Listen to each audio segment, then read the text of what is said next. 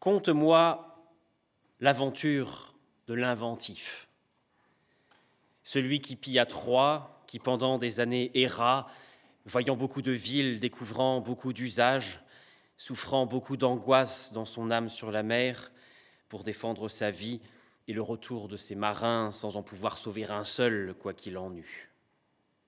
Par leur propre fureur, ils furent perdus, en effet. Ces enfants qui touchèrent au troupeau du Dieu d'en haut, le soleil qui leur prit leur bonheur du retour. À nous aussi, filles de Zeus, compte un peu ses exploits. Tous les autres, tous ceux du moins qui avaient fui la mort, se retrouvaient chez eux loin de la guerre et de la mer. Mais lui seul, encore, sans retour et sans femme, une royale nymphe, Calypso, le retenait dans son antre profond, brûlant d'enfer son époux.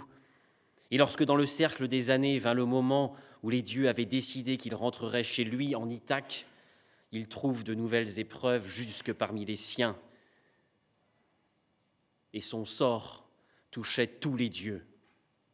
Or Poséidon, qui poursuivit sans cesse de sa haine l'égale des dieux jusqu'à ce qu'il fût au pays. Tandis qu'avec délice Poséidon banquetait, les autres dieux s'étaient tous rassemblés dans le palais de l'Olympien. Athéna, dont l'œil étincelle, prit la parole. Oh, Maître souverain, notre Père, fils de Cronos, quand je pense à Ulysse, mon cœur se fend. L'infortuné, depuis si longtemps, il souffre loin des siens, dans une île des eaux au milieu de la mer. Dans les voies de cette île, une déesse loge, la fille du féroce Atlas. C'est elle qui retient les malheureux inconsolables et ne cesse de l'assiéger d'insidieuses, douces litanies pour qu'il oublie Ithaque.